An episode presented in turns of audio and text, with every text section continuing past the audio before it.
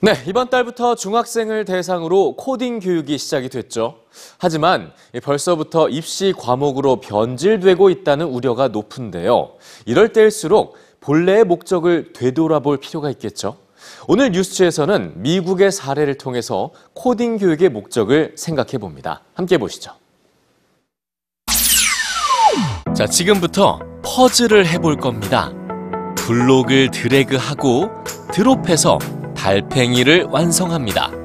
블록이 하나 더 늘었지만 역시 어렵지는 않죠. 4, 5세 아동들도 쉽게 할 수 있습니다. 이번에는 수준을 높여볼까요?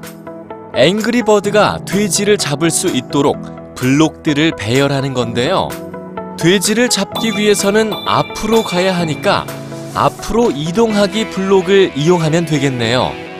이런 식으로 다양한 명령과 조건들이 있는 블록을 이용해서 퍼즐을 풀어나갈 수 있습니다.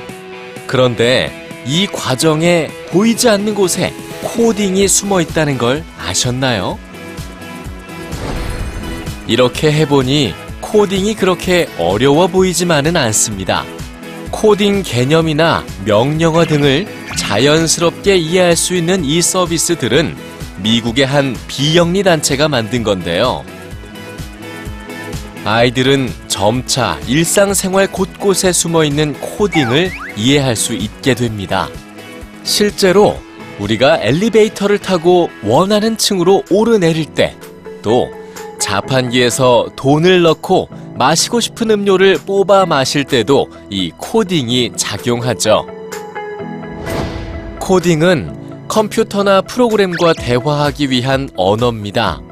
미국인을 만나면 영어로 대화하고 미국에 가면 모든 것이 영어로 쓰여 있듯 디지털 세상을 만나고 컴퓨터와 대화할 때에는 컴퓨터의 언어인 코딩을 알아야 한다는 거죠. 그리고 문법, 암기 위주의 영어 교육이 의사소통 능력을 향상시키지 못한 것처럼 입시를 목적으로 하는 코딩 교육은 학생들이 흥미를 느끼기도 전에 스스로 포기해버리는 코포자를 양성할 수도 있는 겁니다. 애플의 창업자인 고 스티브 잡스는 코딩을 배워야 하는 이유에 대해 코딩이 생각하는 방법을 가르쳐 주기 때문이라고 했습니다. 이는 미국 코딩 교육의 목적이기도 합니다. 코딩 교육은 모든 학생을 프로그래머로 만드는 게 아닙니다. 모두가 코딩 교육을 외치기 전에 어려서부터 코딩을 배워야 하는 이유. 코딩 교육의 진짜 목적을 다시 한번 되돌아봐야 할 것 같습니다.